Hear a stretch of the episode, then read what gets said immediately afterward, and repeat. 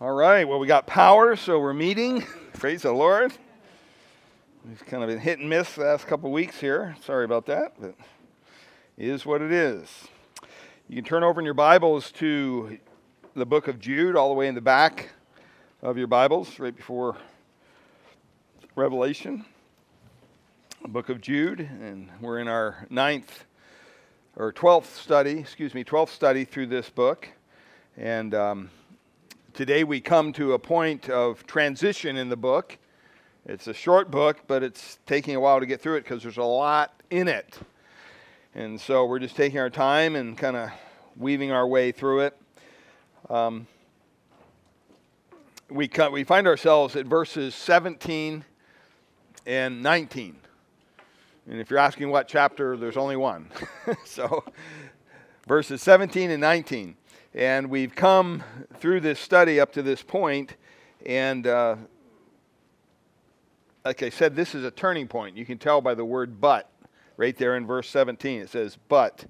And you can go all the way back to verse 4 where it says, For certain people have crept in unnoticed, who long ago were designated for this condemnation, ungodly people who pervert the grace of our God into sensuality and deny our only Master and Lord Jesus Christ.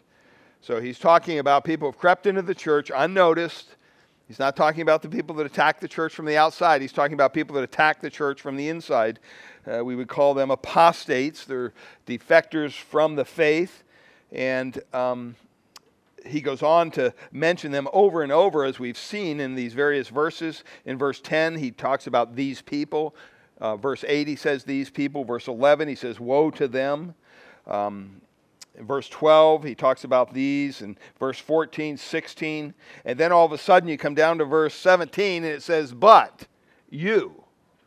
And so there's a change here. He, he wants us to understand that, okay, he's been addressing this, this issue, but now he, he switches and he says, But you. And uh, look at these verses together with me. Um, verses 17 to 19. He says, But you must remember, beloved, the predictions of the apostles of our Lord Jesus Christ. They said to you, In the last times there will be scoffers, following their own ungodly passions. Verse 19. It is these who cause divisions, worldly people, devoid of the Spirit. Uh, let's just bow in a word of prayer and ask the Lord to give us wisdom as we look at these two verses tonight. Father, we thank you for this, this word that you've given to us. Thank you that we can hold in our hands our own copy of it. And you've given us your Holy Spirit to be able to understand this supernatural book. And Lord, we pray that tonight you would give us wisdom as we, we look at how to live victoriously in times of apostasy. We see apostasy all around us.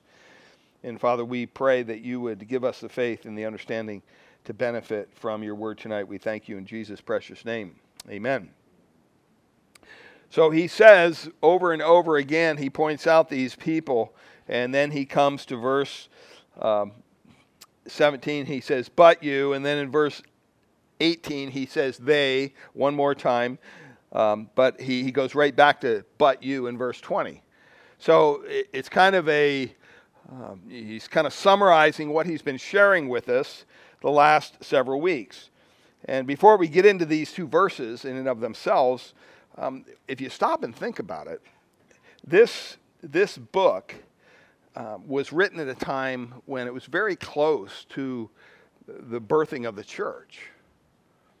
All right. You remember Pentecost was the, the birth of the church, and it was very exhilarating time to live. You had all these people getting saved. On that day, uh, on Pentecost, there was uh, 3,000. And probably some commentators say within a matter of weeks, there was probably 20,000 people who were actually in the church of Christ. They were saved. And you look back at the book of Acts and you see this transformative book that, that basically tells us what's going on. How, how is he going to take Gentiles and Jews and put them into one organization, the church? And the book of Acts is a very foundational book in a lot of ways for the church, but it's also a very transitional book. And the mistake some people make is they take the book of Acts and they say, well, everything that happened in the book of Acts has to happen forever. Well, that's not necessarily true. Because these disciples needed some authenticity, they needed some um, kind of cred, if you would, and, and they were with Jesus, but now that Jesus was gone, how would people know that they should follow these disciples? And so the Lord gave them supernatural abilities. They were able to heal people, they were able to do all these miraculous works that the Lord did. And they, he, he gave that to them for a period of time to lay that foundation of the church. And so during that time, it was, you can only imagine, it was a very exciting time to live. But here we're told that the, the apostles in verse 17 made some predictions. They made some predictions. And if you stop and you think of the early church, you could ask yourselves these questions. You know, what did the Holy Spirit show these apostles? Um, did he show them that Jesus would return? I think so. I think they, they looked forward to that. Uh, did they understand that the one day the world would be destroyed? I think so. That was prophesied. Um, that sinners would finally be judged? Yeah, I think they understood that pretty well from what we could understand. That the church would be raptured? Yeah. Uh, that they would be taken up to glory? Yeah. You can go through all these doctrinal things and say yes, yes, yes after each one. What I don't think was on their radar was the simple fact that the church would defect, at least those in the visible church. That there would be this apostasy, that the church would actually, you know, it was given birth and all this miraculous stuff was happening and people were helping out each other and they were sacrificing their own food to give to their neighbor. It's an incredible time to live. And they, they knew all this stuff was prophesied, but they didn't see it coming that it's unimaginable that people would actually leave their faith, that they would apostatize from the faith. And this is what Jude has been warning us about is that some would pervert their understanding of scripture, that they would take advantage of other people, um, that they would abandon Christ, they would abandon the gospel. Not all the church, mind you, it wasn't the whole church right? God always leaves a remnant. That's kind of how I feel here on the on, the peninsula. We're kind of like a little remnant among churches that still teach the truth and, and still open Bibles and you hear pages turning. That's important, okay? God always leaves a remnant. But I don't think they understood that, wow, after all this time of miraculous thing and days of worship and, and prayer and all these things, that this could actually happen. It was, it was unforeseen to them. And so Jude wants us to understand this.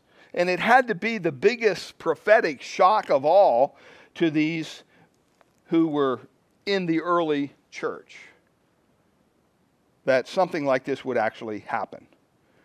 Um, it's kind of like when you have a loved one or someone close to you come to faith in Christ and they're all excited about the Lord and they're just, you know, they're just a totally different person you know, if someone said to you, oh, that won't last, you know, you'd say, what are you talking about? They're a new person in Christ, right? You couldn't imagine a day when they would deny Christ. And if they're truly saved, they won't. But see, once again, we're talking about people who crept in to the church. And it's, it's amazing the, the conditions of their apostasy. I mean, how far did they defect? Well, it says they went as far as to mock and to scoff and to pursue their own passionate lusts. Remember, these aren't people outside the church, these are people in the church, the visible church. And this didn't happen very much, you know, 25 years after Jude wrote this and, and Jude wrote his epistle probably just months or maybe a year after uh, Peter wrote Second Peter. And remember, we said Second Peter chapter 2. If you read Second Peter chapter 2 and Jude, it's like you're reading the same book. So Jude, who was not an apostle, okay, he was really quoting Peter, who was in a lot of this. But what's interesting, 25 years after Jude finished this, it was then basically that the Lord gave the Apostle John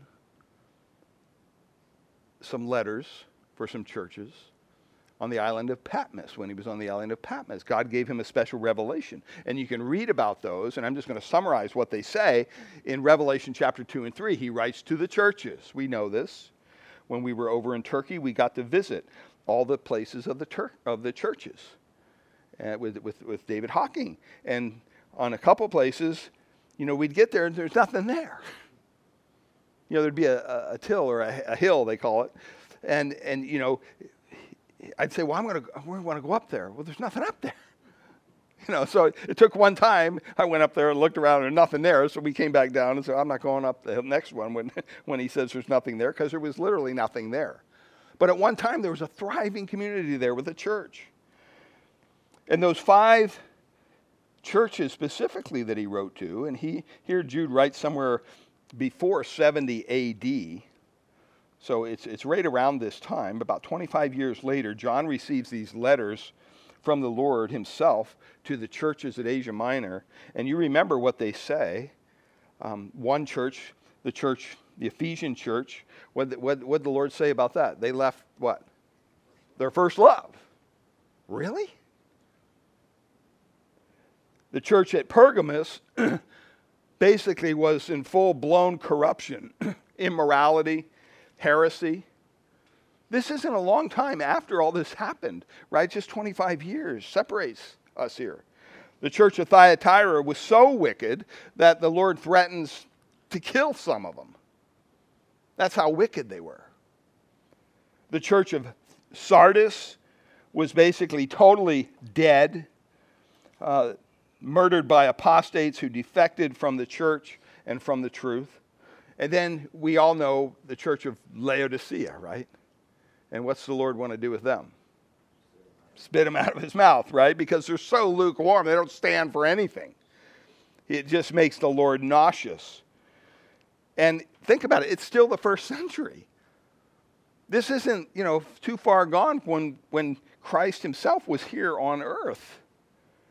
Um, and so, between the writing of Jude and the writing of John, and even earlier than Jude, the writing of Paul, Paul, they're all reminding us hey, this is going to happen. This is happening. This has always happened.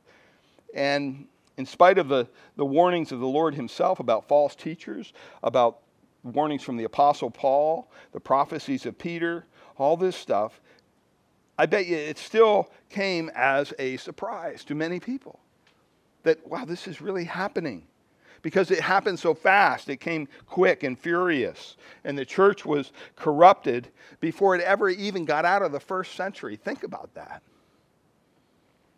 And since that time, we've continued to see these defections, right, throughout history. But like I said, praise God, there's always a remnant there's always somebody that's going to stay true to the Word of God. There's always going to be that core group of believers that sticks together, come hell or high water. It doesn't matter. They're going to honor the Lord with what He tells us to follow and what to believe.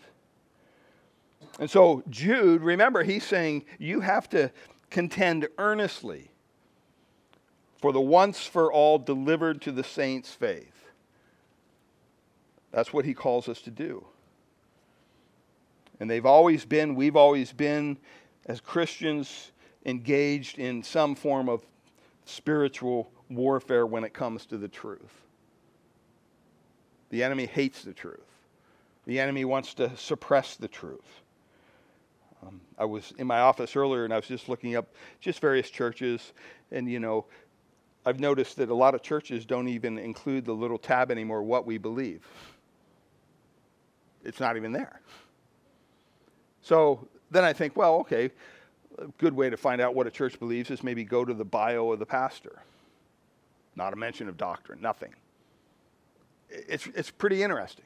They've basically taken doctrine out of a lot of the statement of faith and they basically stripped it down to, yeah, we believe in God. We believe in the Holy Spirit. We believe in the Bible. And that's it. it yeah, it doesn't tell you a whole lot, right? I mean, that doesn't tell you a whole lot about that church. And so the body of truth that constitutes the Christian gospel has been severely under assault. It continues to be under assault from both outside and, more dangerously, inside the visible church. And this is what we see going on in Jude here. and there's always been faithful Christians that have stood up. And we looked at verse 12 in the past several weeks, and he kind of points out there that he calls these apostates within the church, what's he call them? He calls them hidden reefs. In other words, you can't see them, they're below the water line. But if you hit them, guess what? You're going to create a lot of damage to the hull of your boat. And he says they're hidden reefs in your love feasts when they feast with you without fear. in other words, they're right among us. they're sitting right next to you eating here in the fellowship hall after church on Sunday. So here we are. You see this happening, and they're defectors, they're apostates.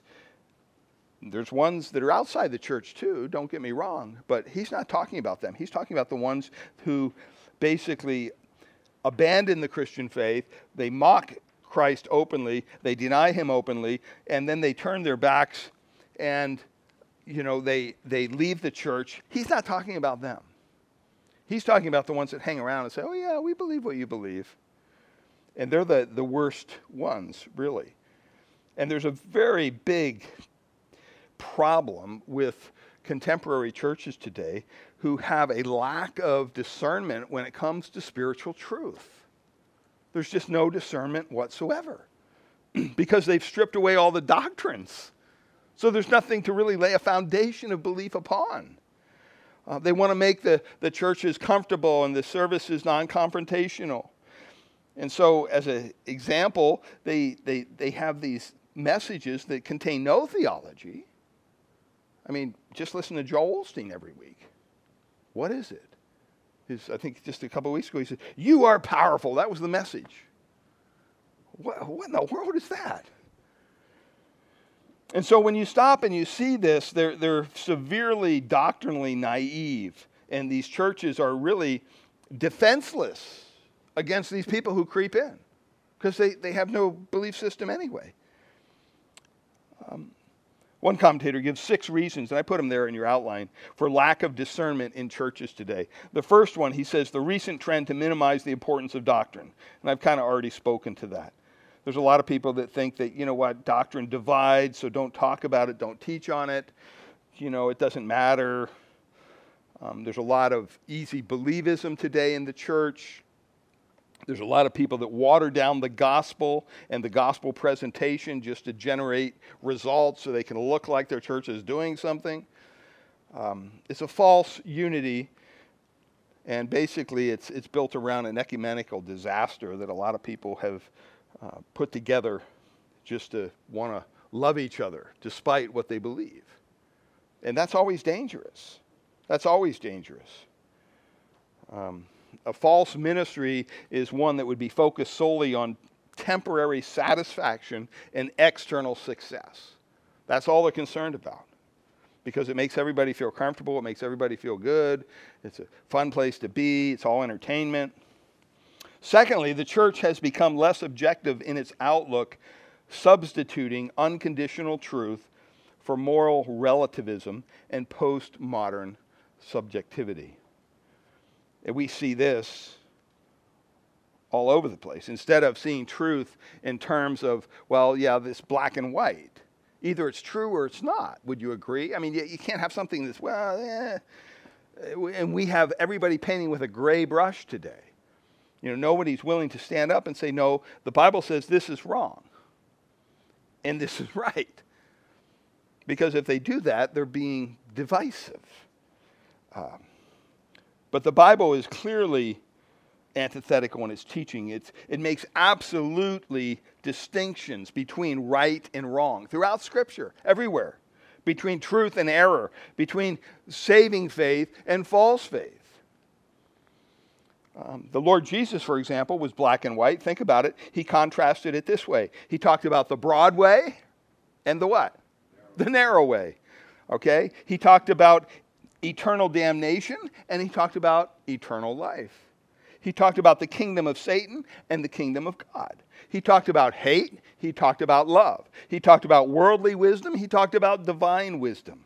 And you can go throughout the Gospels and see how he contrasts things into very uh, opposing things, but they're very black and white. He wasn't trying to paint with a gray brush. In contrast, our contemporary churches unfortunately shy away from anything that's absolute. You know, you can believe whatever you want and go to church. Um, because they want to be tolerant. They want to embrace, as Ephesians 4:14 says, every wind of doctrine. Right? It doesn't matter to them. They'd rather have people in the pews than send some away because of maybe what they believe if it's not in accord with Scripture. Thirdly, as part of its contemporary evangelistic strategy, the church has abandoned its commit- commitment to the power of Scripture and has become preoccupied with its own image. Um, James wrote this in James 4 4 Do you not know that friendship with the world is hostility toward who? God. Therefore, whoever wishes to be a friend of the world, guess what? You make yourself an enemy of God. I don't want to be in that category. Now, that doesn't mean we're jerks, okay? We, we want to reach out to people. We want to be friendly to people. When people come here, we want them to feel welcome, but not at the cost of truth. Not at the cost of truth. And so we, we're kidding ourselves, I think, if we think that the key to winning lost is found in imitating how they act. You know, and you see this all the time. You, you see pastors, you know, in their, in their 40s and 50s and 60s dressed up like a teenager.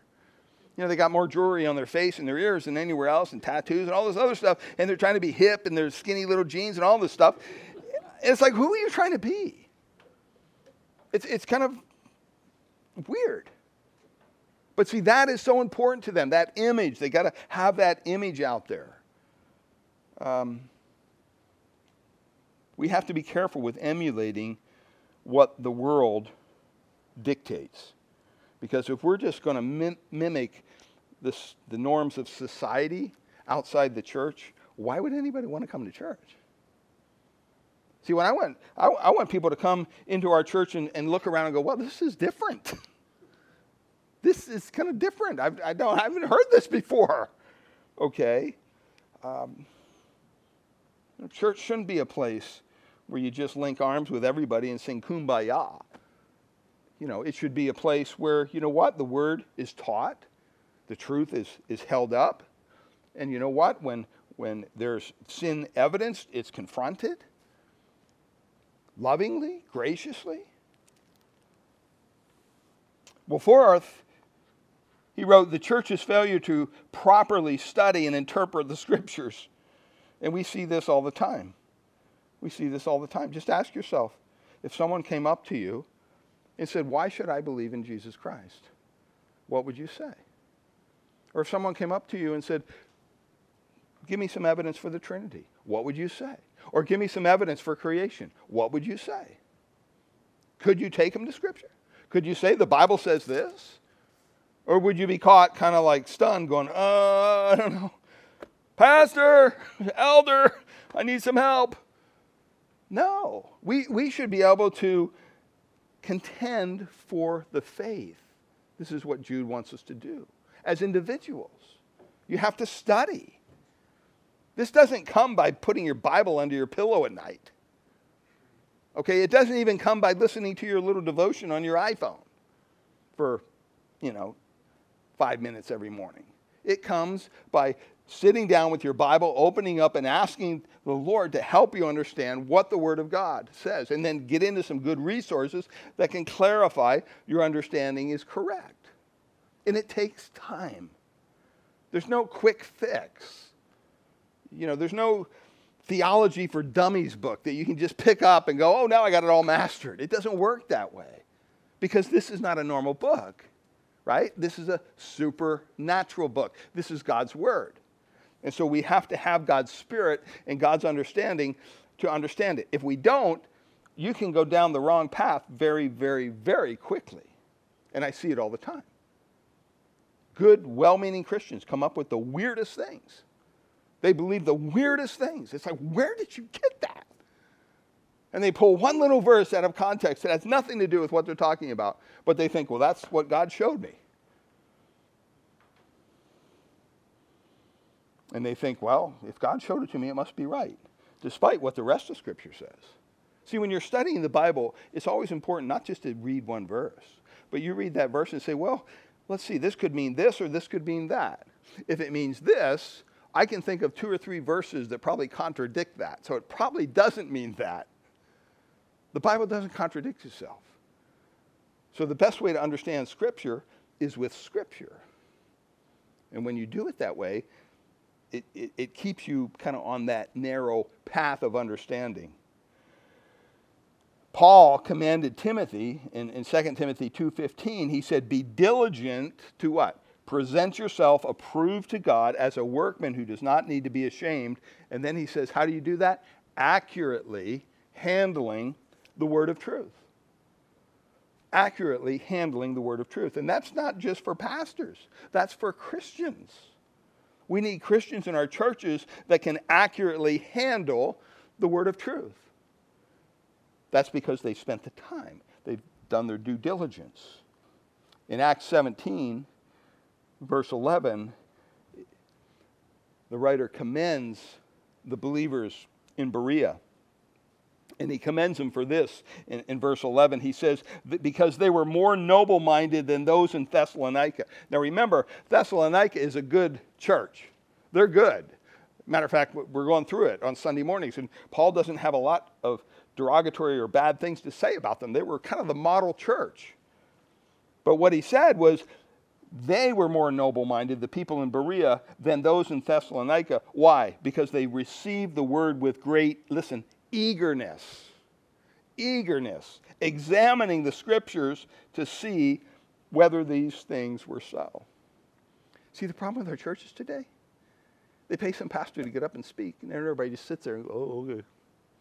And then they'll leave the church. There's no change. There's no, there's no self-examination. There's, matter of fact, I'm often tempted to come over here in the fellowship hall after church some morning and go around and start asking people, what was my sermon on? Uh, well, you talked about, well, you had a great illustration, Pastor. yeah, Jesus, you know. Exactly. are we, are we digesting? Are we listening? Are we eager to hear and be taught the Word of God? This is, this is the book of life. This is God's Word. And so he uses these Bereans as an example in Acts to really demonstrate people who have discernment. You know, they can't, they couldn't have somebody just come up in front of them and start teaching some aberrant theology and they would just sit there. No, they would say, hey, you know what? No, wait a minute, hold on, hold on. The Bible says they were, because they were steeped in the Word of God. And we don't see that today. That's why people get up and teach all kinds of wacky stuff and nobody says anything. Nobody calls anybody on anything anymore. And then, fifthly, the general abandonment of church discipline in evangelical churches. And this is covered in Matthew 18. Gospel of Matthew covers this. When there's sin within the church, the local church, the community of believers, it's not to be swept under the rug, it's not to be overlooked. It's to be what? It's to be confronted. It's to be confronted in a loving way but it's to be confronted. And the goal of church discipline is not to kick someone out of the church. It's to what? Restore them. To restore them to the fellowship. So if, if we had somebody in our church and it became known that they were sleeping with their neighbor's wife, well, whoever that became known to, it'd be contingent upon you to go to that individual and say, hey, Charlie, knock it off. This is wrong. This is sin in the eyes of God. You need to repent. And if Charlie didn't listen, the Bible says, you know what? Then you grab a couple of the elders and you go. Two or three of you go. And you confront Charlie. And if he still won't listen, what do you do? You tell it to the church. You tell the church, hey, Charlie's sleeping with his, his neighbor's wife. I went to him. I took a group of men with me. He still won't listen. Church, go get him. Confront him. And if he still won't listen, the Bible says then you treat him as an unbeliever. You go to Charlie and you say, you know what? We love you. We're calling on you to repent.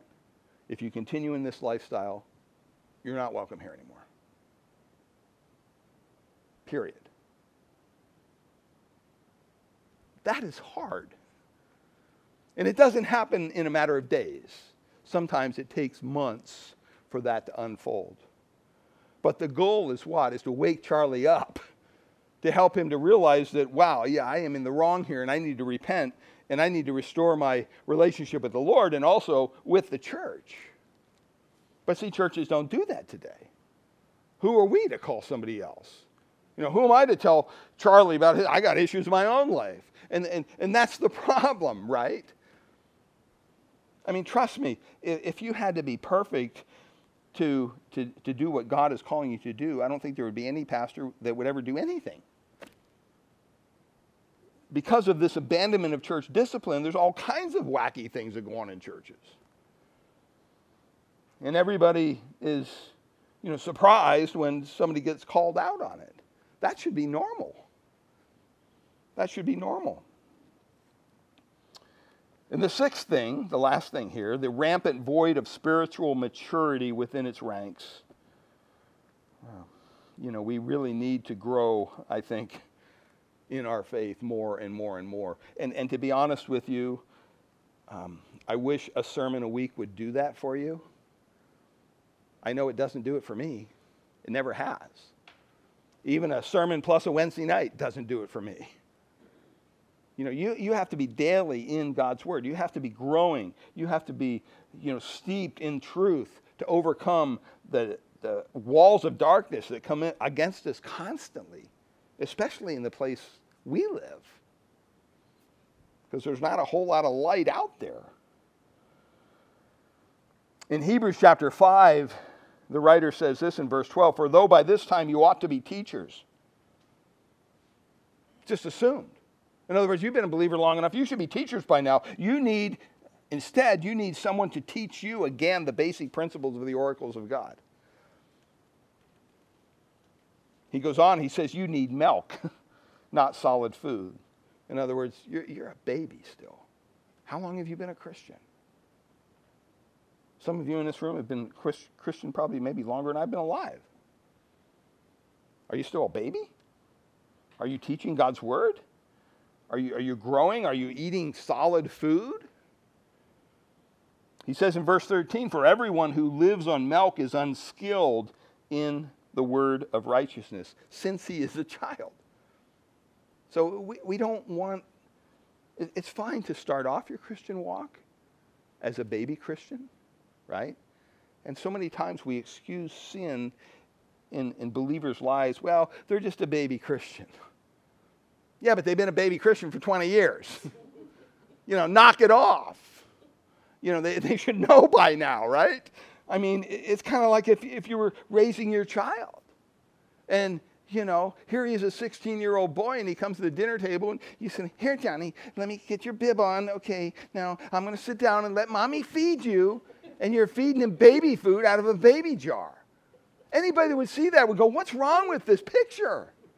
Why are you doing this to your, your son? This is not good. That would be abnormal. But in the church, it happens all the time.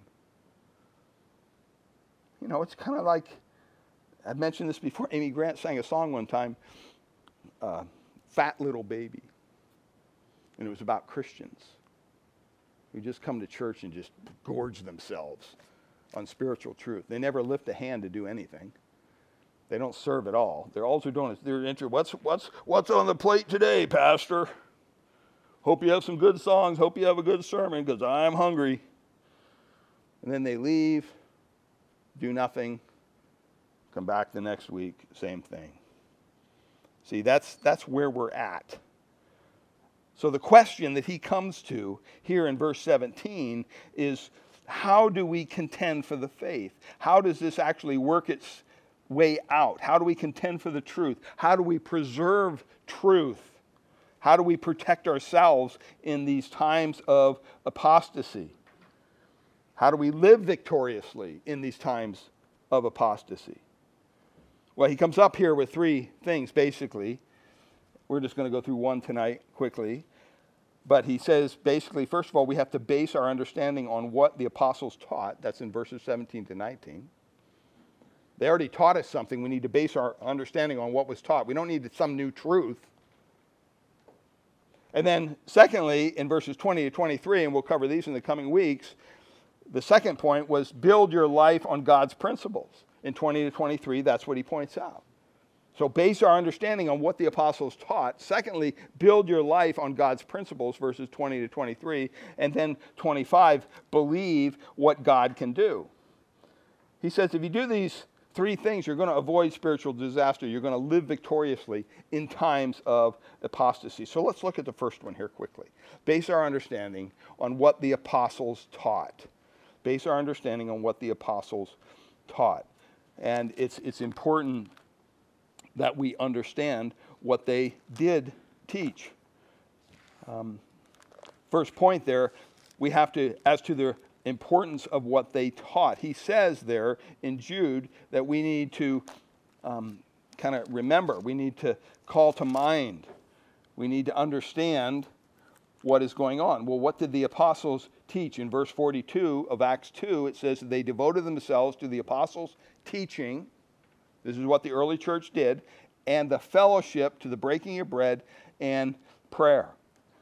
And so when we stop and, and think about what the apostles taught, it was basically a, a, a foundation of theology that they had received from the Lord. And you notice there in, in verse 17, he says, But you must what? Remember. You must remember. You must call to mind. You know, you have to have some, it has to be in there for you to call, for you to call it to mind, right? In other words, you, you can't be you know, like the, the kid that wants to go to take the, the test and he just prays, God, give me wisdom, but he doesn't study anything. Well, guess what? If, if he's praying for God to recall the answers and he's never looked at the answers, he's never studied the answers, God's not going to do that. You know, and so we need to study Scripture. How do we survive triumphantly in times of apostasy? Um, remember, he's talking about those who are attacking the church from the outside. And Paul is saying, remember, the apostles told you this was going to happen. This shouldn't be a surprise. This is something that is, is prophesied. This is something that we even, in this book, we, he said this is going to happen. And remember, all the way back in verse 5 in Jude, he talks about it. Um, he says, I want to remind you Look at what he says in Jude 5. Although you once fully knew it, that Jesus, who saved the people out of the land of Egypt, afterward destroyed those who did not believe. And so he goes through this whole thing, and we've studied this. We're not going to go through it again, but of how the examples of the people in Egypt. And then he goes on to describe the people in Sodom and Gomorrah. And then he goes on to uh, describe other, the other situations. And he gives them all his illustrations of people who didn't remember to do the right thing. And what they do, they got judged as a result of it. And yet here he's saying, You must remember, beloved, the predictions of the apostles. Look over at 2 Peter, 2 Peter chapter 1, verse 12. 2 Peter chapter 1, verse 12. Because Paul was a reminder too. I think any anybody who teaches God's word is a reminder. You're always up and you're, you're, telling people, hey, remember this, remember that. You're bringing things up again because people need to be reminded. I need to be reminded. We all need to be reminded. And he says in verse 12 of verse chapter 1 of in, in 2 Peter, he says, Therefore, I, I intend always to remind you of these qualities, though you know them and are established in the truth that you have. See, sometimes we need to have things brought back up to our memory, even though we're established in them. And he says in verse 13, I think it is right, as far as I am in the body, look at, to stir up to stir you up by way of reminder, since I know that the putting off of my body will be soon. In other words, I'm going to die soon, is what he's saying, as our Lord Jesus Christ made clear to me. And I will make every effort so that after my departure, you may be able at any time to what? To recall these things.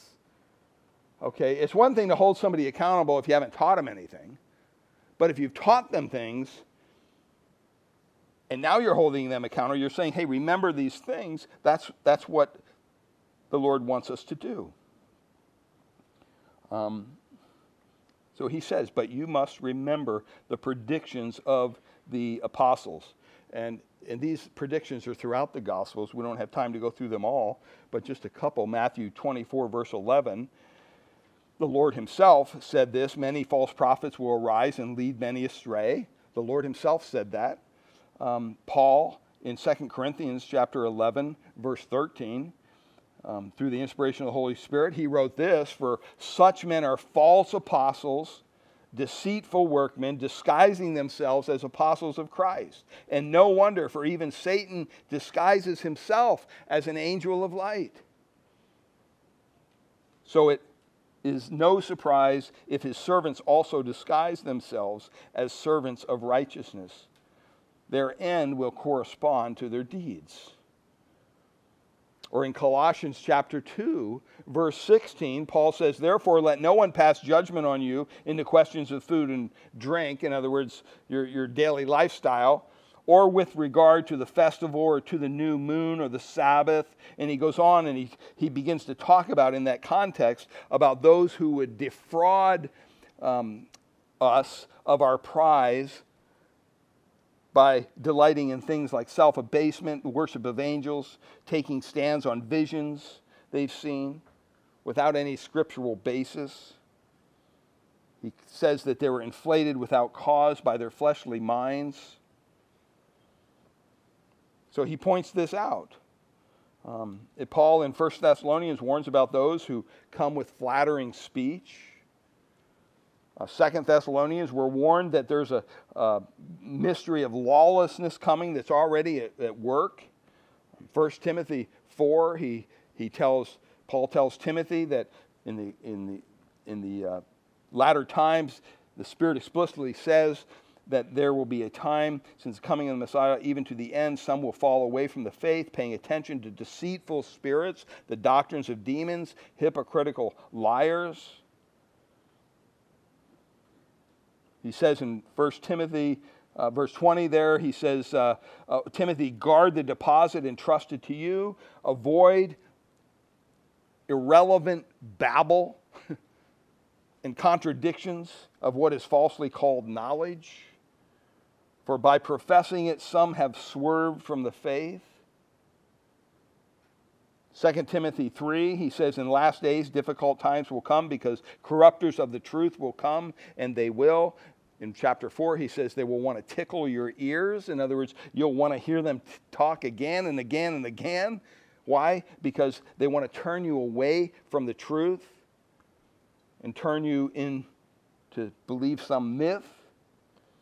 And then in, in 2 Peter, verse 1, chapter 2, he says, False prophets also arose among the people, just as there will be false, pro- pro- false teachers among you who will secretly bring in destructive heresies, even denying the master who bought them, bringing upon themselves swift destruction. And many will follow their sensuality and because of them, the way of truth will be blasphemed. And then Peter goes on in verse 3 and he says, And in their greed, they will exploit you with false words. Their condemnation from long ago is not idle, and their destruction is not asleep. And so Jude wants us to understand that this is very clearly a fulfillment of what the apostles taught, and it goes on today. It goes on today. 1 John chapter 2 verse 19, John wrote this, they went out from us because they were not of us. For if they had been of us, they wouldn't they would have continued with us, but they went out from us. They apostatized, they left us that it might become plain that they are not of us. See, and what Jude is saying, you have people within your church that you're eating food with that you don't even understand that they're apostate because they've crept in. And maybe they're saying all the right things. That's why in 1 John chapter 4 verse 1 John says, "Do not believe every spirit. Do not believe every spirit, but test the spirits to see whether they are from God. For many false prophets have gone out into the world." 2 John 7 says, Many deceivers have gone into the world, those who do not confess the coming of the Lord Jesus Christ in the flesh. Such a one is the deceiver and the antichrist. They're not for Christ, they're against Christ. And so when he gets to the point here, when he says, You must remember, beloved, the predictions of the apostles, or what they have said, in other words, what they have constantly taught, it's in the imperfect tense. They continually taught this. They just didn't mention it once. No, this is what the foundation of the whole faith was. And here you have, on occasion after occasion after occasion, this is what they were taught. And yet now, in the last times, he's saying, what, remember what they said in the last times, verse 18, they said to you, there will be scoffers. There will be scoffers following their own ungodly passions. Um, 2 Peter 3 3 says, Knowing this, first of all, that scoffers will come in the last days with scoffing, following their own sinful desires. It's almost word for word what Jude just told us. what does this mean, this, this, this scoffing, as to the instruction they gave about the false brethren as a warning. He says the attitudes they display, first of all, will be one of scoffing. They will, they will, they will mock, they will, they, will, they will make fun of the truth of the Word of God. What's interesting here is the Word is only in these two verses in the, in the entire New Testament. He uses the word you could scoff or mock and um, in verse 18, it's the same thing. And so a lot of theologians say well, he must be quoting Peter because he's using the same word, and it's the only place it's really used. Um,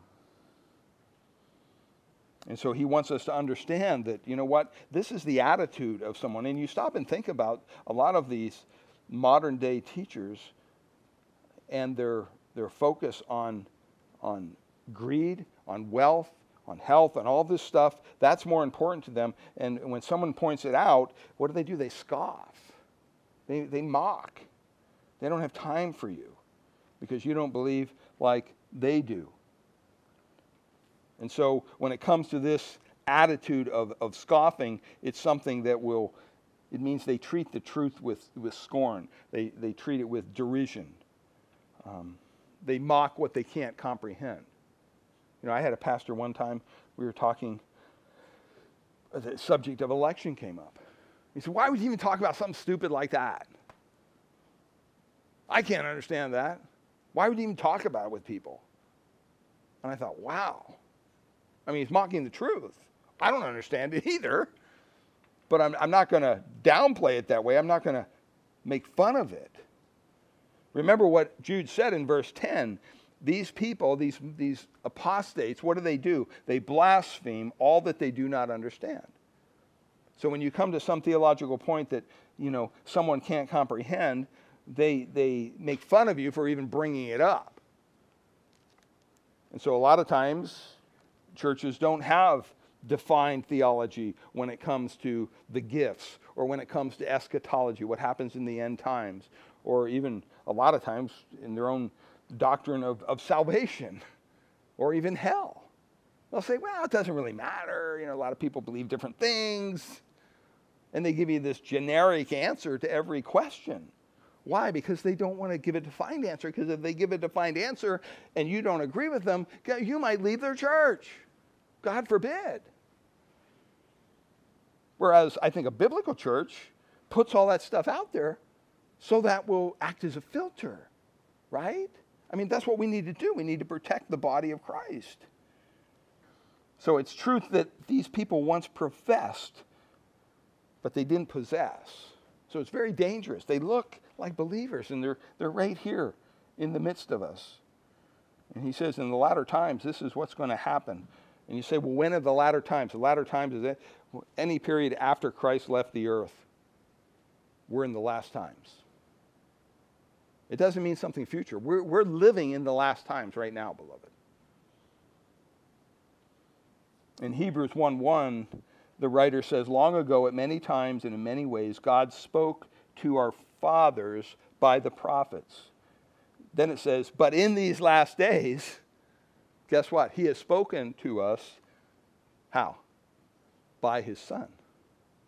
See, the problem with a lot of individuals today is they're not, they're not satisfied to have this Bible that God gave us. They want something new, they want something fresh. So you hear people all the time, God gave me a new truth. well, that's, that's ridiculous. That's ridiculous. Have you mastered this truth yet? I don't think so. Maybe, maybe work on mastering this truth before you start looking for some other truth. And so the attitudes they display are one of scoffing. Secondly, the ambitions they have, and these go quickly, they follow their own ungodly passions. See, these mockers, these scoffers, they're always driven by the same thing. They're driven by ungodly lust, they're, they're driven by worldly desires. They mock the law of God. You know, a lot of these people in this framework, they don't want to deal with the coming of Christ. They don't want to talk about it. Why? Because they realize when you talk about the coming of Christ, according to Scripture, you're talking about the judgment of God. They don't want to have any thought of having to give an account for what they're teaching. You know, they're perfectly fine with going on TV and say, hey, if you just sow more of your money, give it to me, give it to me. In my ministry, so I can go buy another Learjet or a bigger house or whatever. And people do it just constantly. That, they do it because it works. That's how naive people are. And none of that theology is true to what the Word of God says. I mean, I always had a problem with that when I see the guy on TV, you know, begging you to send in. And sometimes, you know, I, I didn't have a whole lot going through school and stuff, and I'm thinking, what if it's true?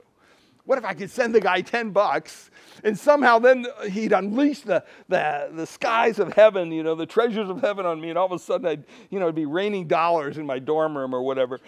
Just what if it's true? And then I thought, wait a minute, if that's true, and that would work for me, why doesn't it work for him? Why is he begging me for money? I mean, the guy's got a Learjet, he's got a million dollar home, or two or three. He's on TV. He's, I mean, why is he asking me for money? You know, it's kind of the same thing with politicians, right? I mean, you get those stupid little texts and emails. I always write back. I know it doesn't go to anybody. You got more money than me? No, I'm not giving you a dime. I don't care who they are. It's an endless pit.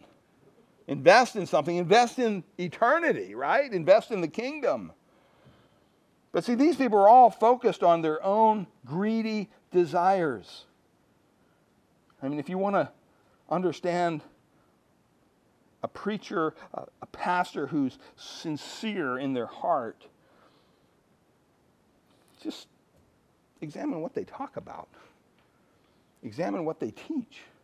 If it's all about material prosperity, if it's all about, oh, just have freedom, you can do whatever you want in Christ, it's all about personal satisfaction. It's all about fulfillment. It's all about being powerful.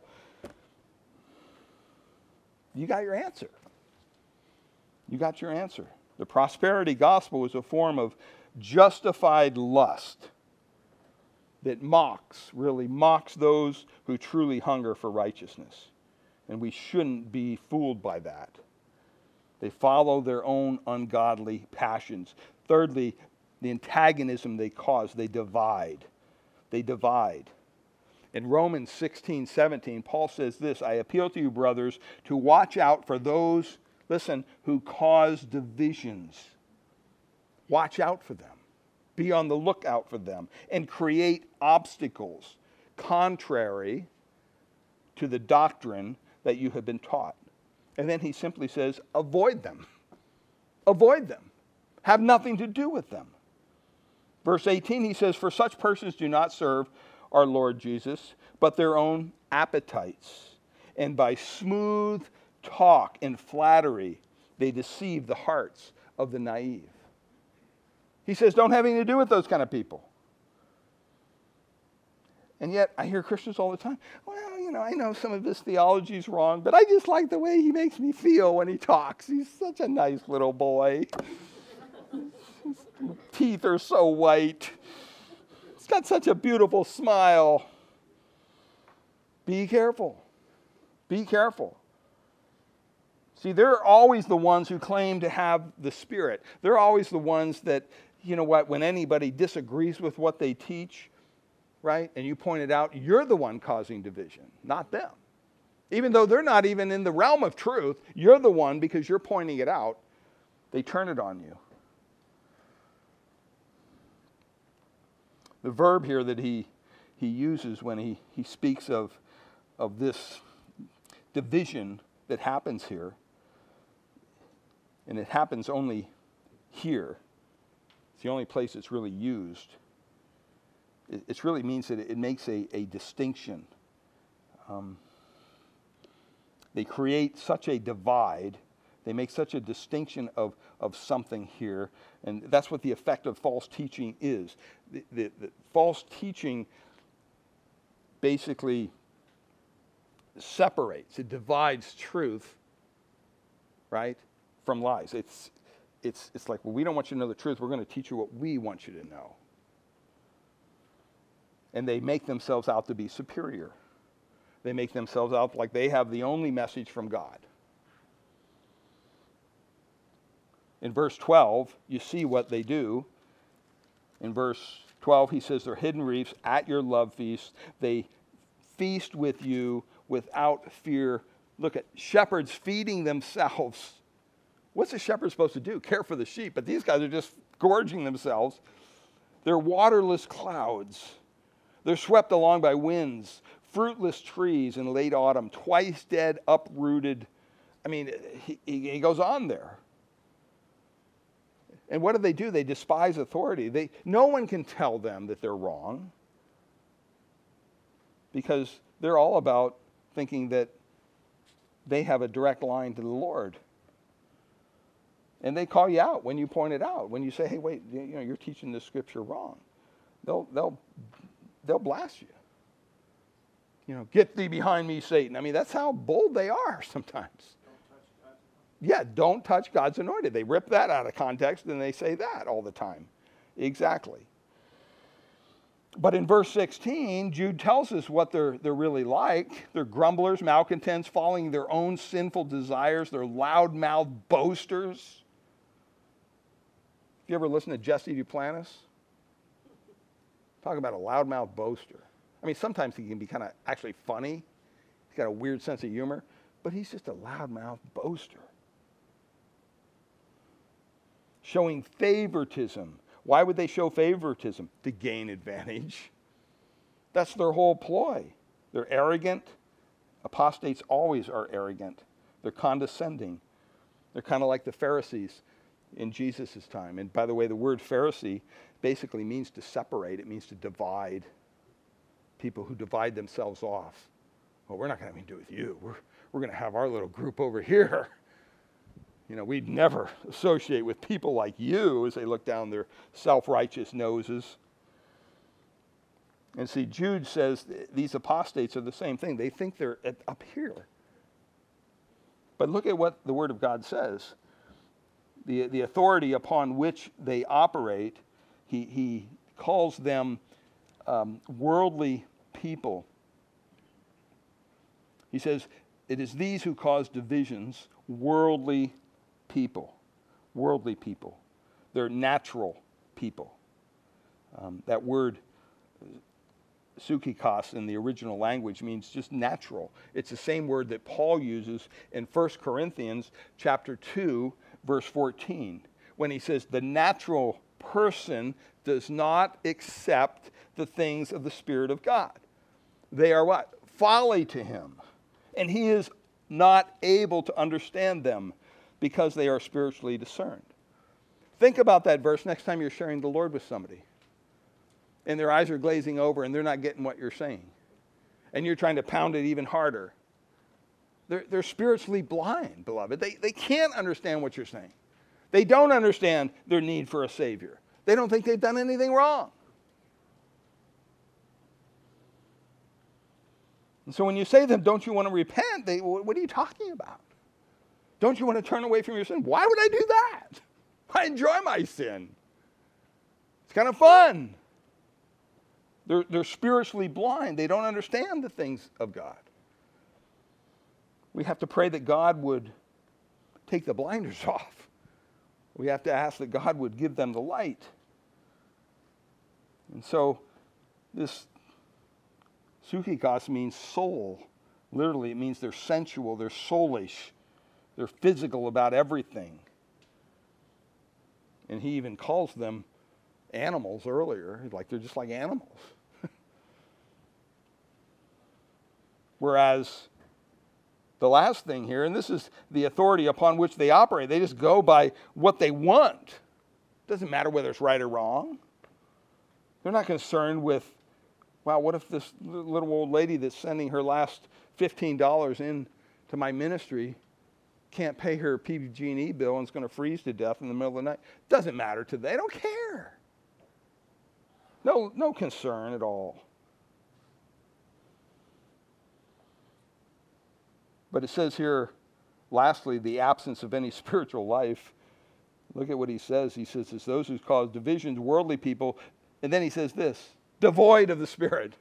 Just to be clear, Jude just wants us to understand there's no pneuma there, there's no spirit there. I mean, that's what allows us to have relationships, to, to have reasoning, to be able to communicate. It sets us apart from animals, okay, our, our soul. And the apostates are, are not pneuma, they are psychikos. They're, they're just pure flesh. They don't have anything spiritual to offer. They're focused on what makes them happy.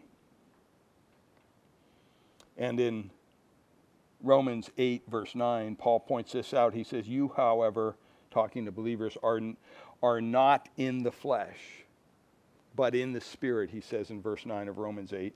In fact, he says this if in fact the Spirit of God dwells in you. See, this is what people in the church have to start understanding. Just because you come to a building that's called a church doesn't make you a Christian. It doesn't mean you have the Spirit of God.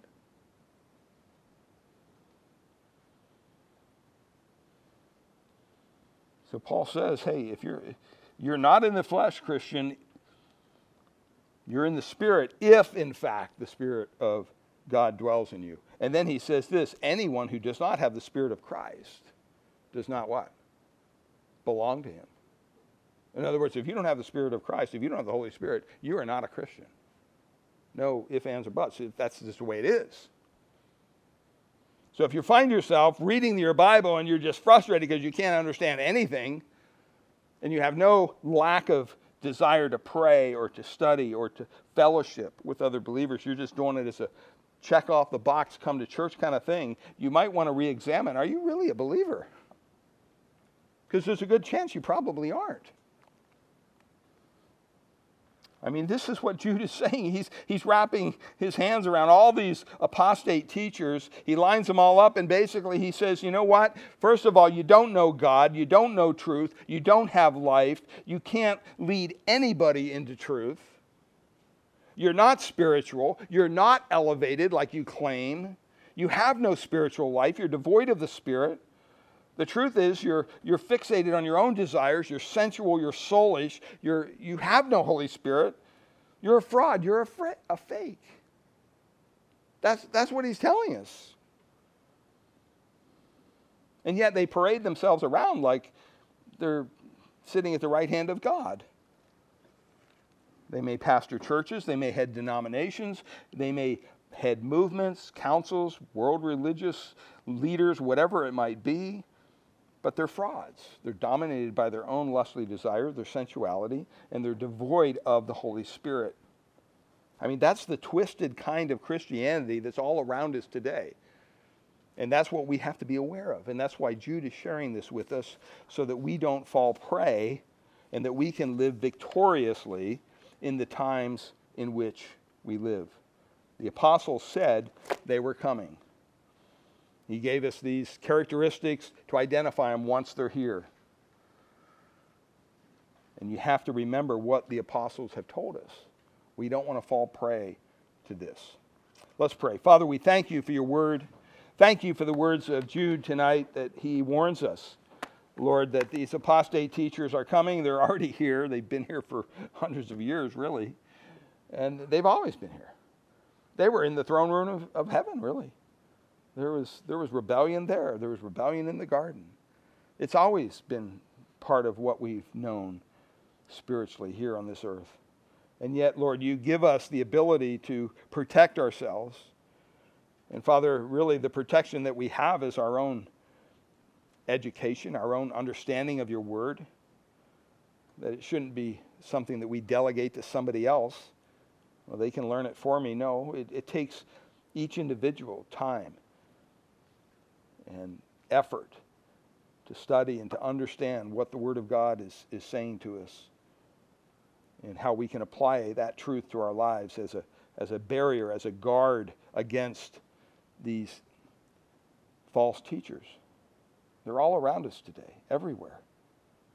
And Lord, we pray that we would stay faithful to you, that we would be energized, that we would contend earnestly for the faith that was once delivered. And Father, we pray you'd give us wisdom as we live out our faith the rest of this week. I pray for all who are here tonight, if there's some here who maybe hasn't placed their faith, their trust in Christ as their Lord and Savior, maybe tonight is the night that they cry out and say, God, be merciful to me, a sinner.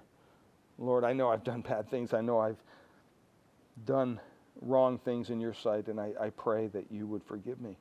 I want to put my faith, my trust in your son's sacrifice for my sins. I want to turn to Christ. I want him to be the Lord, the Savior of my life. That's a prayer when it's prayed from a sincere heart that God will answer.